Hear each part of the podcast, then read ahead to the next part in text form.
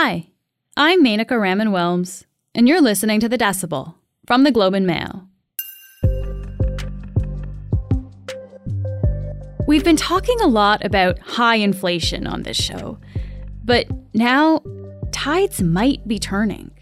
They're actually slowing down the economy now. Maybe not a lot, but uh, but that's the goal: is to slow it enough to sort of to cool this inflation, not so much that they push us into a recession. David Parkinson is the economics columnist for the Globe's Report on Business. He's here to tell us what slowing inflation means for your wallet and if these new numbers could tamp down fears of a recession. This is The Decibel.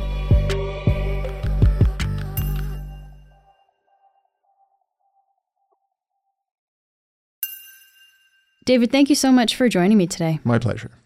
So inflation slowed to 7% this month, uh, and that's a number that's lower than, than what financial analysts expected. Why is that?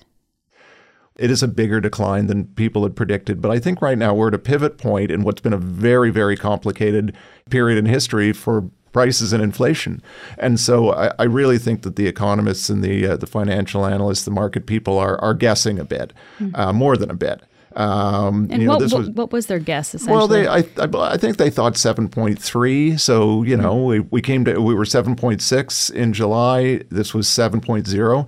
I think we're going to go month to month where where the guesses are going to be a little wrong. I think what really matters more is that it's going in the direction that uh, that people thought. And I mean, there were some positives. Obviously, it was a bigger decline than they thought. It means we've got we've got a shorter road to cover if we're trying to get back down to what we would call normal. Sort of two percent is what the, is what's targeted by the by mm-hmm. the central bank. So to get all the way down there, at least we've shaved a few more, you know, tenths of a percentage point off it. Yeah, and, and just to put things into perspective, I was looking back at last November and and then we were looking at inflation of, of four point something at that time. And and you know, we were getting all worried about that number then. So it's kind of all relative now to compared to to, to where we are today versus where we were last year. Yeah, and I mean really that that does get to a point where yes, it did sound high, mm-hmm. uh, you know, last last fall. And 5% sounded high and then 6% sounded high, and it's it is definitely a concern that we start getting too used used to this. So this is why it's it's important to the policymakers at the Bank of Canada, and it's important to the markets. It's important to really all of us that this keep on heading in the right direction and get back to numbers that don't sound that, that we don't get too comfortable with the crazy numbers that mm. we've been seeing. Yeah. A, a, term that comes up a lot when when we're talking about inflation is is something called core inflation. David, can you just help me understand what does that mean? Yeah, well, it, it's a matter of the, the people who are trying to measure inflation in a way that I guess sort of matters in terms of the bigger picture. They really don't want to be deciding on interest rate policy, for example, based on short-term swings in inflation. Um, but the idea is is to say, okay, well, how much inflation is the stuff that's sticky, that's that's kind of here even when those little price swings sort themselves out. And so it's kind of 5% ish right now in Canada, which is still way too high. And it's not coming down as quickly as, as the big overall number is. So that that's the stuff that the Bank of Canada is really going to focus its attention on. When that starts to gain some downward momentum, then they'll know that they're on the right track.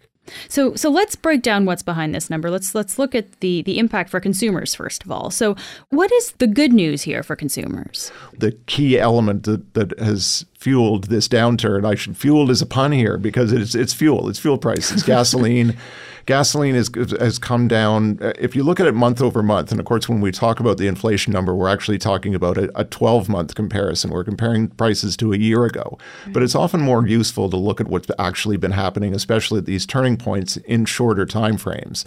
And if you look at the last couple of months, gasoline prices came down more than 9% in uh, July and almost 10% in August. So this is a rapid decline in what was a very major driver of the inflation, of the extremely high inflation numbers in the first place. So mm. as this comes down, um, it's going to take more and more pressure off that that big inflation number. So that was that was the main story. But we're also seeing a lot of other things that are starting to slow. At least, I mean, the prices might still be going up and still even going up more than we would have been comfortable with a year ago. But we're seeing again the pressures starting to come off. Durable goods, for example, the prices of autos uh, have slowed. Home appliances, that's also starting to come off. Prices for uh, hotel accommodations actually fell a little bit, mm. um, and, and, prices for shelter for for housing um, it's sort of a broad category, and, and Statistics Canada computes it in a bit of an odd way that we won't really get into. But it is at least an indication of what it actually costs for people to, to keep a roof over their heads. And again, that has started to slow. So all of these are, are going in the in the direction that they wanted. Okay, so there there are some some good news pieces here. Uh, what's what's the bad news though? Where are consumers uh, still gonna gonna feel uh, this? It's it's it's in the grocery store. Hmm. Um, those prices are are looking sticky. Um, again, there's some hints that there's some of those pressures are starting to to ease a little bit, but not not as quickly as in some of some of the other places. And the the overall number for uh, again on the 12 month comparison for grocery prices um, it's it's a 41 year high. So you know, mm. uh, in terms of the inflation rate. So I guess I'm wondering why that is because groceries groceries are of course a, a big expense for households, um, and an almost 11 percent increase is, is is pretty big. So why why have we not seen food prices come down? Yeah, and it should it should be noted that actually, if you look at it month to month um, it was basically unchanged. So they are flattening out. This is this is leveling off. It's not you know the pace is not continuing to go up on food prices. Um, you know, for one thing, we've got a war in Ukraine. And that's put a lot of pressure on food security throughout Europe, and that has spread around the world. So those that affects prices everywhere. That affects the price of wheat in Canada uh, is affected by the price of wheat in Europe. Um, but we we should actually see some of these prices start to come down. It's just a little stickier than something like uh, like gasoline, where the price of oil and the price of gasoline move pretty closely together. It's a long step between the price that a farmer is getting for his durum wheat and when that starts showing up in the pasta that you're buying in a you know in a package in the grocery store. So you know it can really take months before it kind of works its way fully through the grocery prices. That's actually it's it's important to understand there then. So there's a bit of a lag when it comes to grocery prices. Do we have a sense i guess of when consumers can actually expect a, a little bit of a decrease in their grocery bill I think we're kind of there. I think we're on the cusp. I think the grocery prices will probably start to now. Maybe easing isn't a it, it's difficult. It's a lot easier for prices to go up than come down. Hmm. But I would say certainly over the fall and into the winter, I think we're going to stop seeing sort of the upward spiral that we were looking at. And and for some goods, for sure, for things like produce, um, things like meats and breads, we'll probably see some uh, start to see some relief. We'll be back in a minute.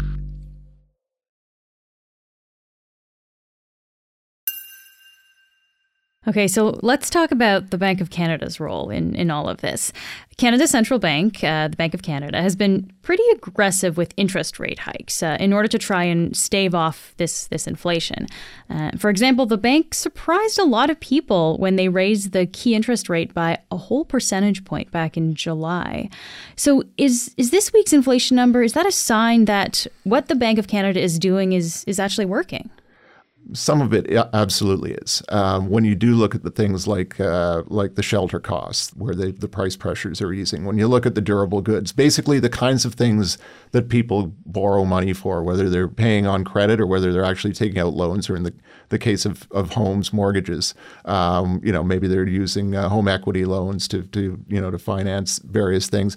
All of these things – that's the first place we were going to see them, and we are seeing that. Mm-hmm. So if I'm if I'm sitting in the Bank of Canada's offices, I'm I'm happy that what I expected to happen first is clearly happening. To see it sort of more broadly, I mean, it's really the tip of the iceberg. But but this, you know, you want the tip, you got to start somewhere, right?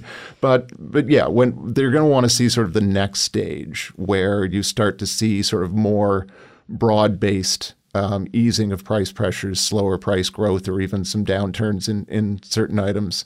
Um, and that's the kind of thing that comes really more from sort of a generalized slowdown in in consumption and a slowdown in economic activity. Hmm.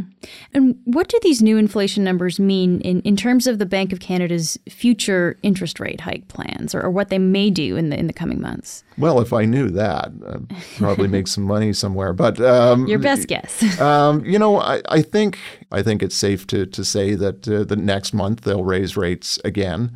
They're very committed to not not losing moment, not not to lose any of the mo- momentum that's already started here. So you know, we still we're at seven percent. Their target is two. Hmm. They'd kind of probably be comfortable in between two and three, but they're aiming for two. So that's a very long way to go. And this is the easy stuff.